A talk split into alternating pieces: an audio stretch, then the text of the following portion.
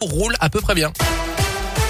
Dans un instant, nous allons avoir Ed Sheeran Shivers, la météo. Et puis maintenant, il est temps de passer à votre scoop info. Toute l'actu de chez nous, c'est préparé et présenté par Gaëtan Barallon. Salut Gaëtan. Bonjour Jérôme, bonjour à tous. Il n'y a pas le jingle, j'ai déjà mis, j'ai pas fait attention. Ah donc j'y vais Ouais, allez-y. Bon, bah bonjour Jérôme. Bonjour. la réponse du gouvernement à la colère des personnels de l'éducation nationale. Ils étaient près de 80 000 à manifester en France hier, selon le ministère de l'Intérieur. Plusieurs centaines notamment à saint à Rouen et au Puy-en-Velay. Dans la foulée, les syndicats ont été reçus en fin de journée à Matignon par le Premier ministre Jean Castex, le ministre de l'Éducation Jean-Michel Blanquer et celui de la Santé Olivier Véran. À la clé, une réunion de plusieurs heures et de réelles avancées, Léa Grillet. Oui, le gouvernement a notamment promis la distribution de 5 millions de masques FFP2 pour les enseignants en maternelle, eux qui sont face à des enfants non masqués en classe. À suivre également la distribution plus tôt que prévu dès le début de la semaine prochaine de masques chirurgicaux pour les personnels de l'éducation nationale. Autre annonce, le recrutement de plusieurs milliers de remplaçants pour faire face à la crise, notamment 3300 contractuels et le recours aux listes complémentaires. Ces candidats qui ont eu le concours mais qui n'ont pas été recrutés. Et enfin, notez que les évaluations de mi-CP qui devaient commencer la semaine prochaine seront-elles reportées à un délai qui reste à définir? Quant aux épreuves de spécialité du bac qui doivent avoir lieu en mars, des discussions seront menées pour savoir s'il faut les reporter au mois de juin. Merci Léa. J'ajoute que les syndicats disent désormais attendre des actes concrets pour la mise en œuvre de ces annonces. Dans ce contexte, il va falloir encore patienter pour le passe vaccinal. Le projet de loi n'a toujours pas été définitivement adopté par le Parlement. Pas d'accord hier entre députés et sénateurs en commission mixte paritaire, notamment à cause d'un tweet de Bruno Retailleau, le patron des sénateurs LR, qui a mis le feu aux poudres dans la majorité. Le projet de loi va donc devoir repartir pour une navette entre l'Assemblée et le Sénat en vue de son adoption définitive. Ce sont les députés qui auront le dernier mot.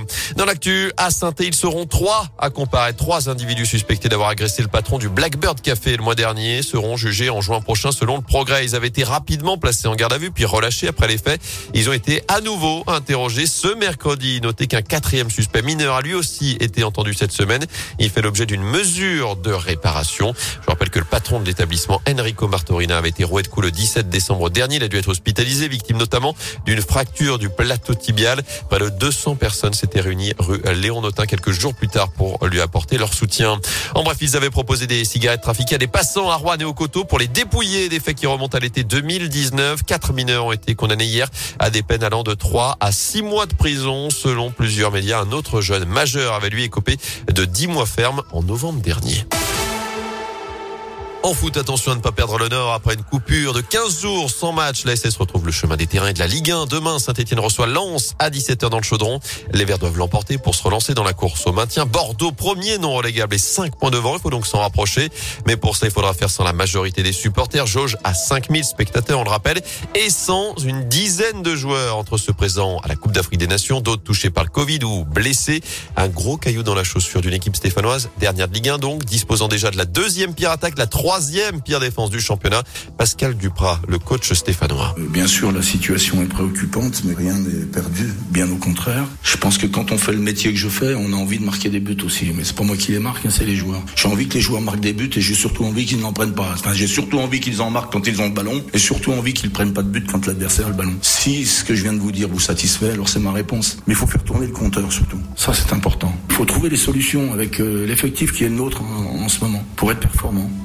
C'est obtenir des résultats avec l'effectif qui est le nôtre. Et sans dénigrer les joueurs qui composent cet effectif actuel.